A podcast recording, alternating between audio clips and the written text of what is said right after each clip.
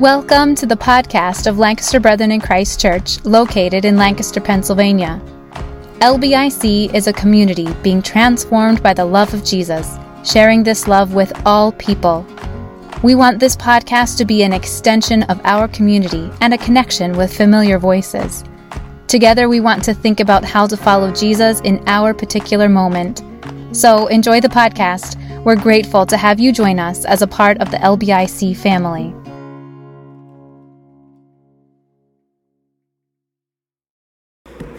Uh, if you have a writing utensil, get it out a while. If uh, there's not enough pens in the pew backs, um, maybe get out your phones and open up the Notes app or something like that. Because I'm going to give you a minute or two of an assignment where there's going to be awkward silence. Maybe Jeremy can play some wonderful music or something in the background, I don't know. Um, but I want you to reflect on a question as we begin this morning. Uh, so today's kind of an elementary sort of day, um, but it's a really important sort of elementary day to be thinking about this particular question. All right, so writing utensils in hand, phones, uh, notes app opened. Um, you can write down just in bullet form. You can maybe do a mental map with a circle and things coming out of that circle. Uh, you can draw a picture if you want to. Um, you guys here in the front row, teens, uh, you guys can talk to each other if you want to about it. But here's the question, and you get a minute or two to write about, think about. Ready? What is the gospel? Do, do, do, do. Well done, Jeremy. I'm just, just, this is good pensive music.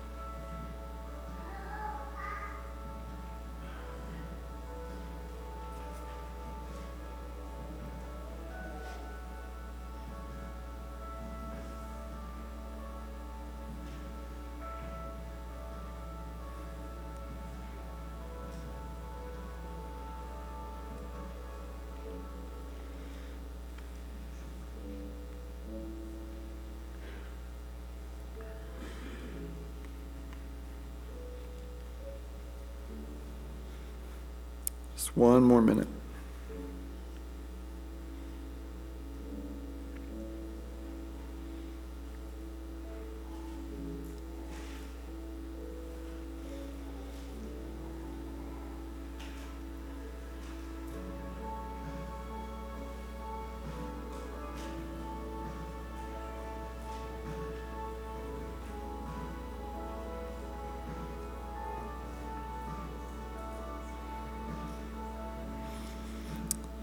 Finish up your thought.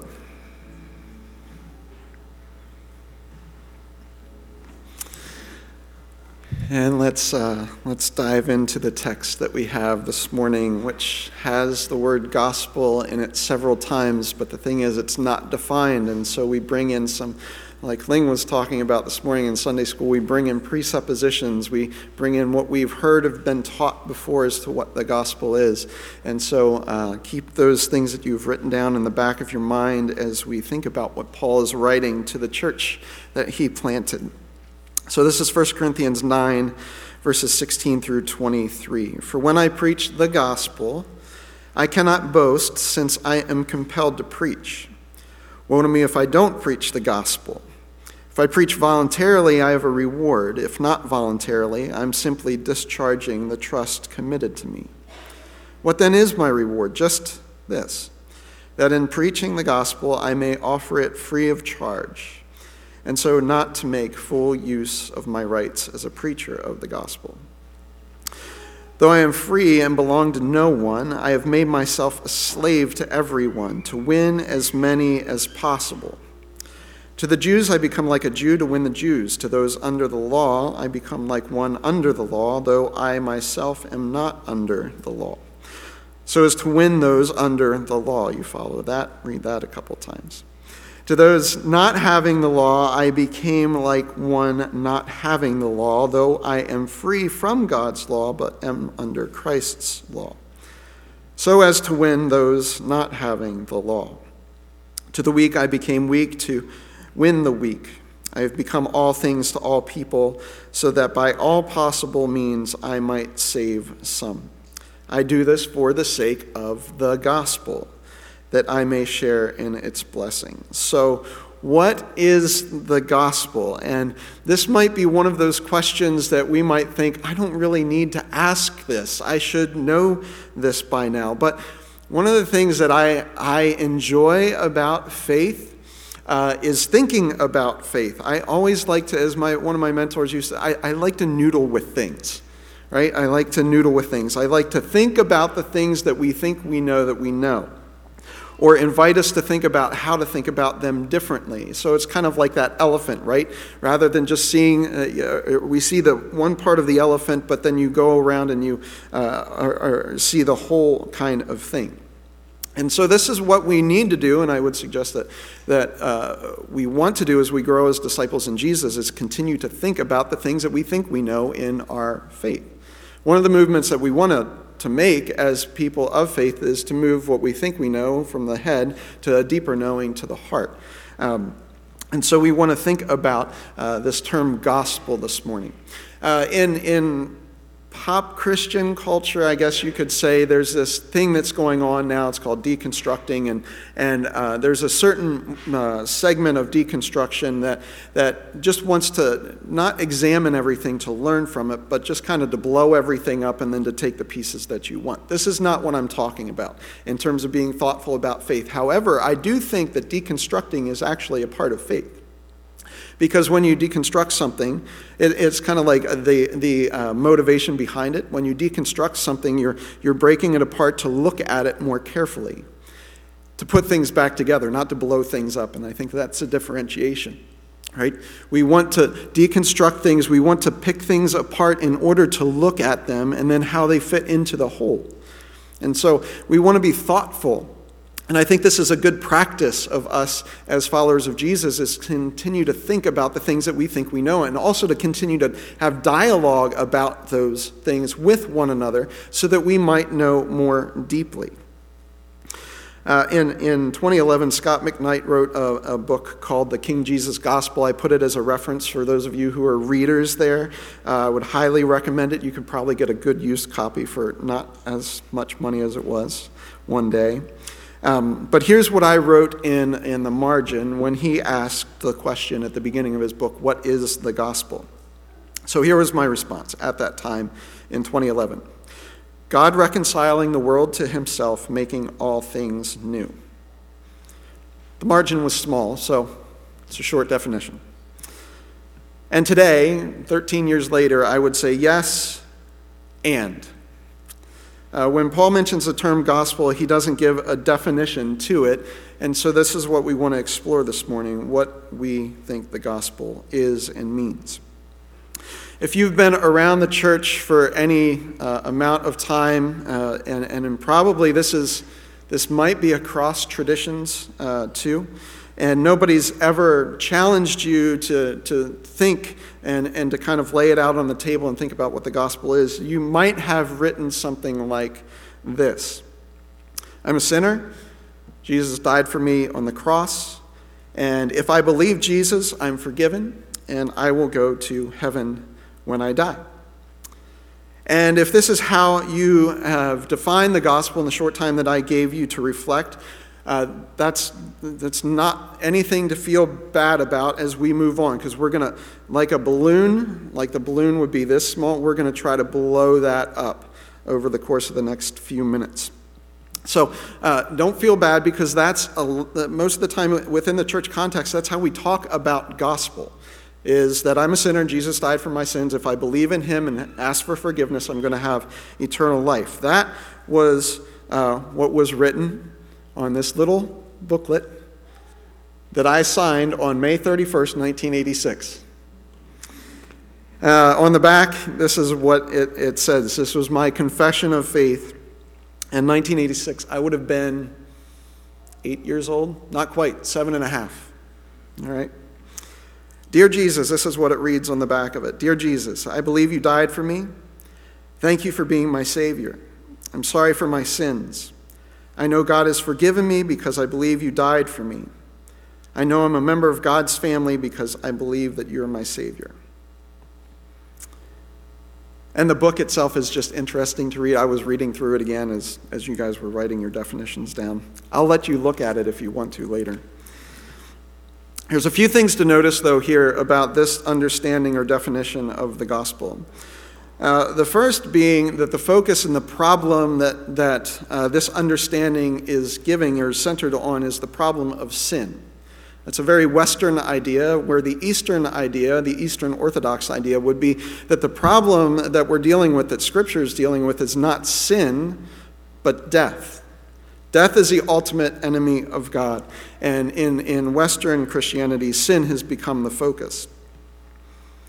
Uh, the other thing that we would notice would be that the focus is on me or the individual, what Jesus has done for me. And the scope then of the story is limited in, uh, in, in the biblical sense to the life, the death, and the resurrection. Actually, mostly just the death and the resurrection of Jesus. And so the scope of the story, which is pretty big, becomes very small.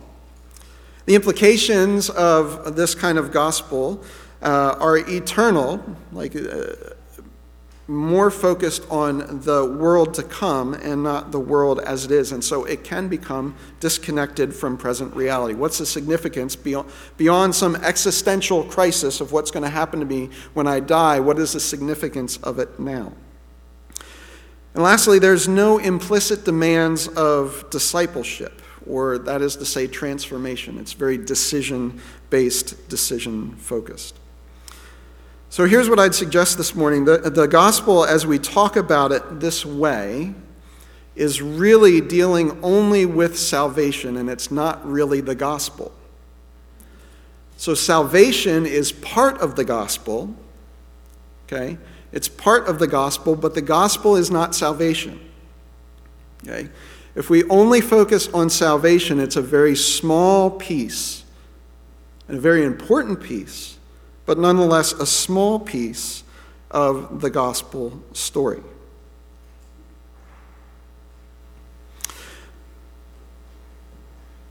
The way that we speak of it in this case largely has to do with us.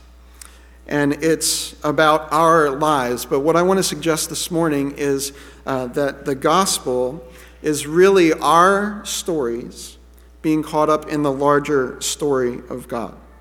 The gospel or the good news is a much larger story that culminates in the cross, in the life, death, and resurrection of Jesus, but that cannot be separated from the larger story of the scripture. It is meant to be with, understood within that larger story, from Genesis to Revelation. The gospel then is the entire story. Okay, so if you're thinking, okay, then what is the gospel? The gospel is the entire story starting with creation, moving into chaos and, and what we would call the fall, or term is the fall, and, and moving right through Genesis chapter 11, uh, through the chaos that happens there, to the chosenness of the covenant of the people of God, beginning with Abram, to kings, to exile, to the prophets, to Christ, to the Spirit, to the church, and what will be the consummation. That breadth of everything is the gospel. And what we normally call the gospel is salvation, which is a part of that bigger story. I would also say that the gospel is intimately connected with a people. All along, God has desired to form himself a people who would demonstrate who God is to the world. And the beautiful thing and why Jesus is central to the gospel, absolutely crucial and important. Jesus is central to the gospel because Jesus is the fullest revelation of who God is and what God is like.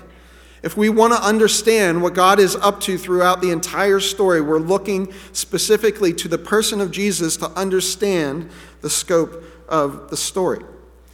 And just like Jesus does with his disciples, we're invited to become a part of, uh, uh of that story, to become students of Jesus, and to be formed as God's people, which would be the church.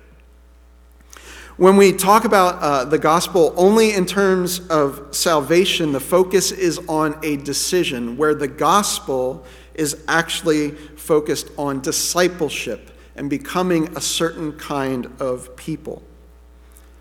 Discipleship is the ongoing work of transformation by the story and to the story that centers on the person of Jesus. And all of us follow a story. All of us follow a story. The gospel that Paul gives to the Corinthians was a counter narrative to the kind of story that they were living. If you remember what Krista said last week and what I had talked about the, the two weeks previous, Corinth was a crazy city. It was kind of like an anything goes, rootless sort of city. And so, if you're a Christian, and Paul goes into the context of one of the largest cities in the Roman Empire at the time, eh, eh, and try, just as this one individual person, maybe with a couple friends, trying to plant a church in this city that is, is just confounded by chaos. Right? All the idols and all the gods that Chris and I had talked about over the last couple weeks are present there. Can you imagine trying to make sense and, and, and hearing that, that gospel story? Of the person of Jesus fulfilling the history of Israel in the chaos of all of the other gods that are going on. Like, this is a counter narrative. The gospel is a counter narrative dropped into the midst of this city of Corinth. And people take to it, people listen to it, and a church forms around it. But it's not like that counter narrative ever stops. Like the church that was formed there that Paul tries to disciple is constantly being bombarded with another gospel, with other stories, with counter narratives. And all of us live by a narrative, all of us live by a story. And I would say that it's not just true of Corinth, but it's true for all of us, and it would probably be helpful for each one of us to identify what the counter narratives are that bombard our gospel narrative of creation to redemption, the whole bit. What are the counter narratives? How do we identify those things? Because the same thing happens in our lives, right? We don't believe in a vacuum. We believe with counter narratives coming at us constantly. We are bombarded constantly. The information overload impacts our formation, impacts your formation. It impacts how you think about the story, how we think about the story. And all of us follow a story, and so it's important for us to think about and discern the stories that we're listening to and being told. I've been listening to a fantastic uh, podcast called The Surprising Rebirth of God. It's, it's, um, it's long form, form journalism on uh, a, a, guy named Justin, ah, I can't remember his last name. Um, but does interviews uh, with former new atheists who have come to Christianity uh, recently, like within the last several years. And so, you know, atheism believe that, that there is no God, that there is no transcendent, and those kinds of things. And, and what they've found uh, part of the podcast of what I listened to last week was there was just no story that was coherent enough to hold the meaning and the purpose of life within the new atheist framework. Uh, one of the comments was so great. They were like, the only thing that was holding us together as a community was what we were against. Right? There is no God, and that concept. Uh, that concept of the disintegration of God, which is very Nietzschean if you, go back in history, um, that, that concept was the thing that was holding us together. But then what, what's left once that narrative, which has shaped the world for the last 2,000 years? What happens when that narrative goes? Well, you have to make your own up. And like in the city of Corinth, you would pull from here or from here or from here. And, and like people do now, you still pull from here, from here, and from here. But you know what? It's incredibly overwhelming to try to make sense of the world on your own. You have no perspective. You might think you have perspective, but you have no perspective. Like, it is oppressive to try to write some narrative that makes sense of everything on your own. And this is what many of the new atheists are, are, are, are, are facing. One of the ways they're coming at it is from the side, like historic Christianity and the way, and, and, and they're very clear to say, yeah, the church has screwed this up. Absolutely. But they also see how there is a cohesive narrative that makes sense of things that they weren't able to figure out on their own. It's really, really fascinating. The surprising rebirth uh, of belief in God, if you're looking for a podcast to listen to. We're gathered here because we believe in a story, and it's not, it's not a make believe story. This is something that we hold true. Uh, this story is true, and it's an act of faith. it is a severe act of faith to believe this thing that has been going on for so long. But we're here today because we believe this gospel story, because the story of the story of God taking on flesh in the fullness of the person of Jesus, fulfilling this long uh, story of Israel. We're here because this story shapes our lives, and one of the things that we do as disciples of Jesus, and as another awesome podcast, I'm just plugging podcasts this morning, the Bema podcast, fantastic um, talks about trusting the story. Trusting the story. I did, as I was sitting here this morning, I, I want to talk to everybody for like a minute and a half who is 24 years old and younger, right? It's a really, really hard thing to come up with your own story.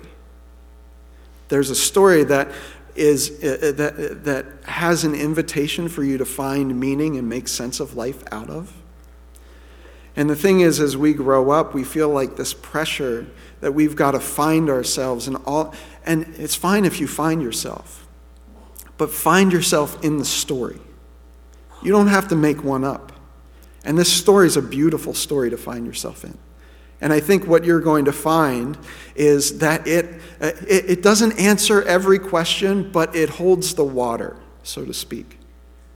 Like it, it holds things in such a way that you, you will spend your life.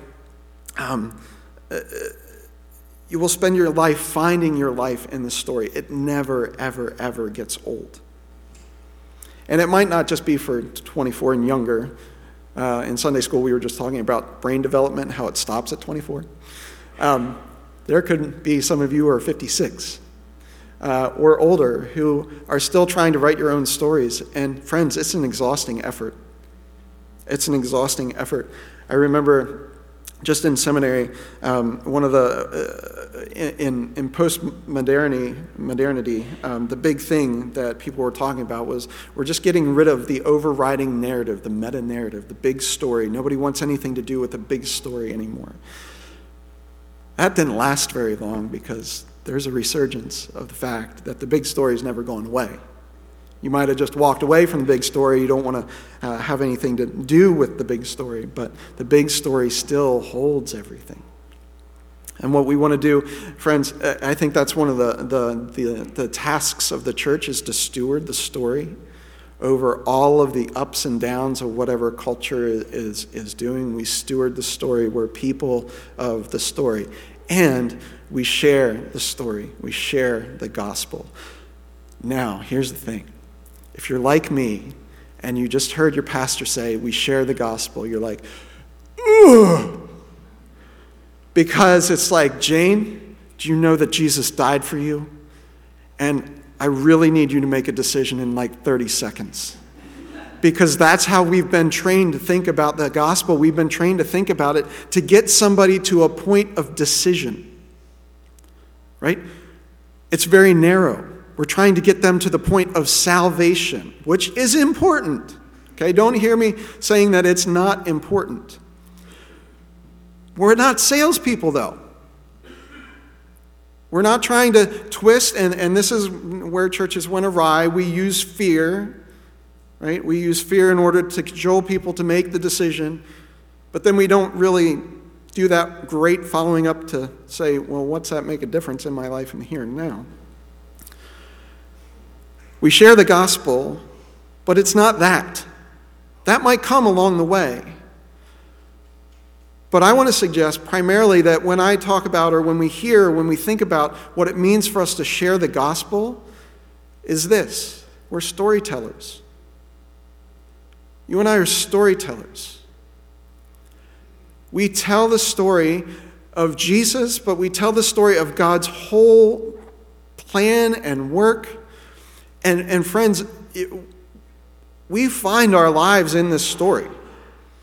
Like part of our part, a part of sharing the gospel with other people is, is helping them find their story within this larger story of the gospel. And so there's, I mean, there's themes of exile in people's life, right? Like those are things that we feel. We feel exile. We're doing a Sunday school class on suffering. And it was amazing all the presuppositions that we have, and we talked about in suffering this morning, about presuppositions we have about how we think about God and we think about suffering. And I thought, as Ling was presenting these things, man, not that uh, in, in relation to presuppositions, I'm like, Jesus as the suffering servant, like, contradicts everything that we're saying in these presuppositions. Right? Suffering, we have, we don't have a, a, an answer or resolution, but we have the God of the universe who takes on flesh and bone and enters into suffering. Right? There's so many, there, I don't know if there's any aspect of our life that we cannot find in this story. And so when we think about gospeling, when we think about sharing the gospel, part of it is getting into and helping, uh, uh, seeking to understand other people's stories, other people's pain points. Not, and here's a trajectory thing, right? Not so you can get them to find God, but so you can help them understand how God has entered in. Massive difference. Massive difference. The trajectory of the gospel story is not what I'm doing to get there, it's what God has done to be here. That's gospel. And that's this whole thing, is what God is doing here. It's about God. The gospel is about God. It's not about you. It is not primarily your story. It is about what God is doing. And what God is doing is good and beautiful. We're storytellers. Listen to how Paul tells the story, how he goes about it, verses 19 and following. Though I am free and belong to no one, I have made myself a slave to everyone. Notice that posture. He writes about it in Philippians 2 2, about Jesus, who becomes a slave among us. To the Jews, I became like a Jew to win the Jews. To those under the law, I became like one under the law. To those not having the law, I became like one not having the law. To the weak, I've become weak. I've become all things to all people so that I might by some means save some. This is so counterintuitive, isn't it? Think about our discourse. Not just within the uh, realms of the church or around the, the salvation or the gospel, but just think about our discourse and how we talk about ideas. Right? We lob, it's just like bombs now, quite in some ways, quite literally. We lob truth bombs over to some people. We are, are, have postures of fear towards other people. The goal is to get them to think like me. There's no dialogue. We try to cajole and convince people how right we are, how wrong they are. And fear, friends, pay attention to how much fear is underlying in a majority of the conversations that we're having in society. The gospel does not have that basis of fear as its groundwork or its framework. And in 1 John, it says, perfect love casts out fear. Paul doesn't tell the story in that kind of way. What Paul does is plant churches and then he lives among people. He doesn't just say, hey, let's get to a decision. He says, let's learn how to live this out together in this pagan city. I'm going to spend time with you. And then when I leave, we're still going to dialogue about this back and forth, and it's going to be really messy, but we're going to still press forward to find ourselves within this story. The gospel is a story that's not just to be told, but it's to be embodied. And this is why Jesus is gospel. This is why we have four gospels. That um, if you ever feel the pressure to just describe the gospel really briefly, just say, I, I can't really do that because Matthew took 28 chapters and it takes a while to read. Right? Like it takes a while to talk about this because it's rich and because it's full. But the gospel is embodied in the person of Jesus. That's one of the most beautiful things about Jesus is this message that Jane read from the prophet Isaiah. And if you go into the other passages of scripture that we have for this morning that are given to us in the lectionary, you have the Psalms who are, are, are, are speaking good news, right? Because that's what gospel is good news of what God is doing. The Isaiah passage is good news of what God is doing. The gospel passage for today uh, talks about the story of Jesus healing Peter's mom and then all all of these people from the whole town just crowd the house, and Jesus just spends the night healing them. That's good news. All of this is good news, and it's embodied in the person of Jesus. And just as it's embodied in the person of Jesus, it's meant to be embodied in us as well. We're supposed to live this in our lives. This is to be our story. Oh, jeez. I was just going to, this is my story, this is my song. Anyway, sorry, I digress. I don't know, I don't know another story that's so full of hope as the Christian story, as the gospel story. And I love, I love, I love how Paul goes about it. He is Jewish. And he, he is also a minister to the Gentiles, and so he uses these different parts of his humanity and seeks to share his humanity with the people that he's ministering to.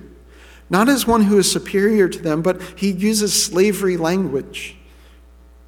He makes himself subservient to them.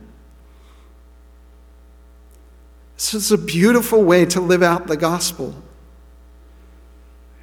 right? I think what happens if the church lives out lives of such beauty that become convinced wait, that happened actually? This is why the movement took off. Because while everybody else was fleeing diseased cities, Christians go in as nurses, as doctors, as healers. This is what we read about in the New Testament. The life that they live amongst themselves draws people to this different narrative, this counter narrative, this gospel narrative. Their lives are the living testimony of what the gospel is.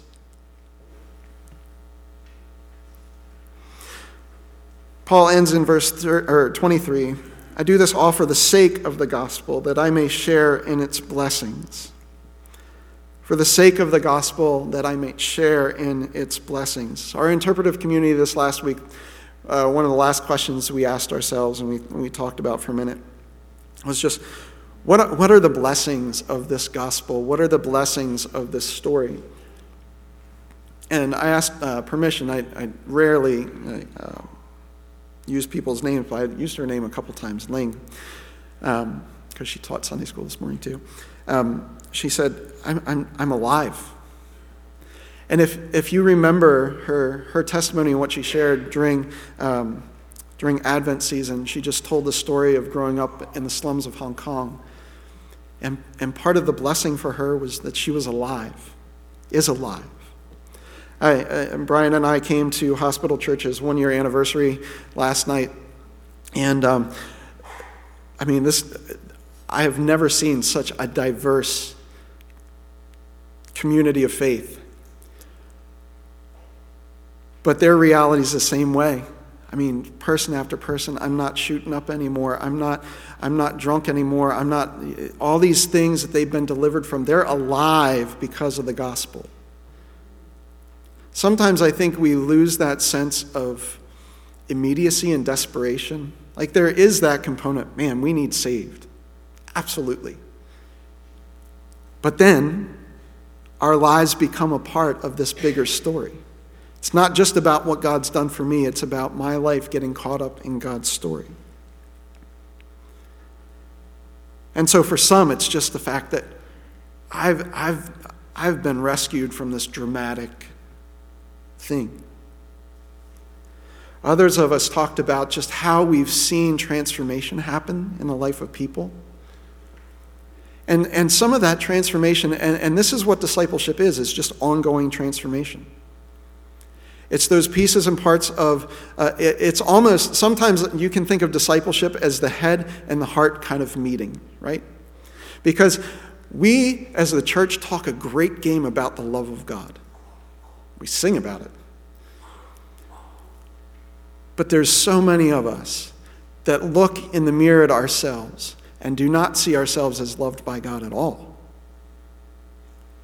Because it hasn't moved from here to here. We're still trying to earn our way to God. Right? And so the blessing of the gospel is when this, this story starts to bear fruit in our lives, right?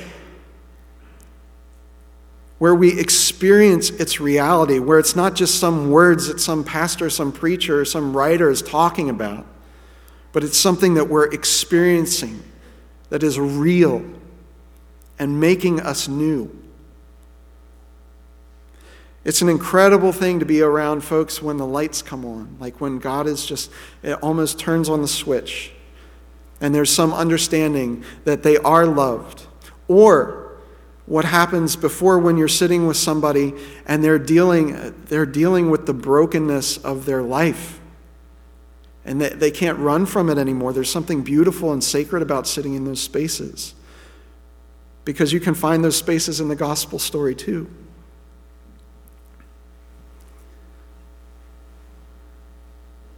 We're meant to share in its blessings. The blessing of how this story really takes shape and is fleshed out in our lives and in our community. God bless you. So, friends, the story of the gospel is big and majestic and beautiful and can hold everything. Does it bring resolution to everything? No. Because as we're talking about in that Sunday school class, like suffering has no resolution. We just have to sit with it, and we can sit with it in good ways. But the gospel can hold and does hold everything. It is the promise that God has created things good, that God's intention was goodness that God wants you to be a part of that goodness and manufacturing that goodness in the world. The gospel doesn't start with sin, it doesn't start with, with us, it starts with the goodness of God. And the whole thing is about how that goodness of God continues to follow us, is relentless. In the words of the Jesus Storybook Bible that we tell our kids, the never stopping, never ending, always and forever love of God. That is the gospel.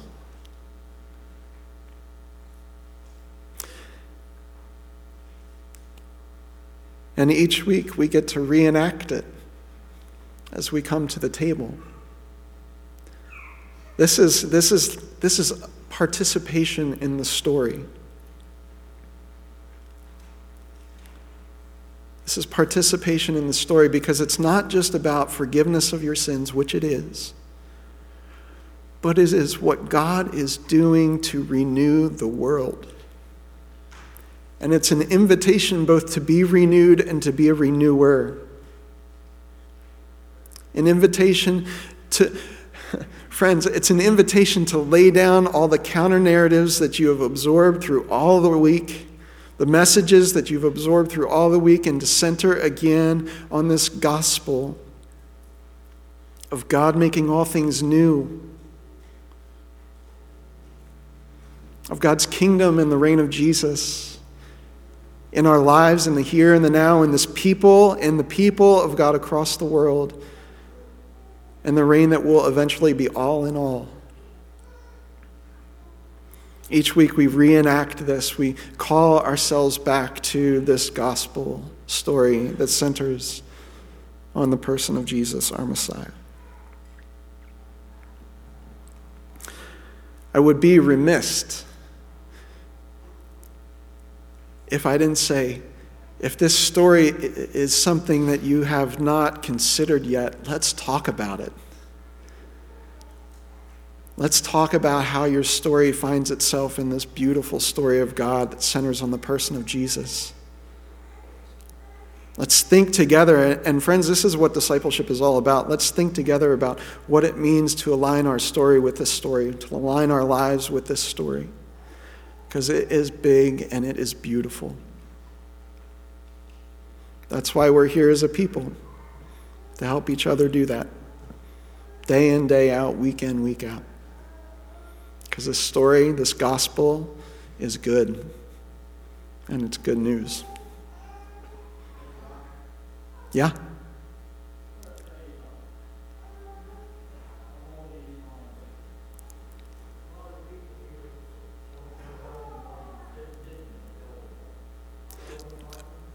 Yes. Yep. Yep.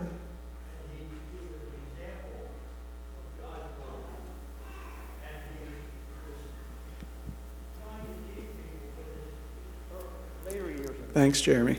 About Here, use that. Uh, Elvin Martin, I said. Yep. He was a pastor all of his life, and he lived a life that it, it, it, he was an example of Christ's love and he cared about people. And he tried to tell people and talk to them about the Bible and different things. And one, I belonged to a Bible study at the time, and Elvin Martin and there was a number of other men. We met, I think it was twice a month. And he made a statement one time, one time and it, it just shook me. He said, You know, whenever he talks to people who don't know Christ and he's trying to tell them the story and what the Bible says, and he said they would always say, they could always say, yeah, but this, what about this here? And he said the, reality struck him was they, they could never argue about his experience, his experience with God, and how God's been in his life. And, and the truth of that is, I say also, is when you're talking about how God's been working in your life, and as opposed to talking about what the Bible says you should do or not do, or whatever, you, you, you just express it in a way that the truth comes out, his, his truth.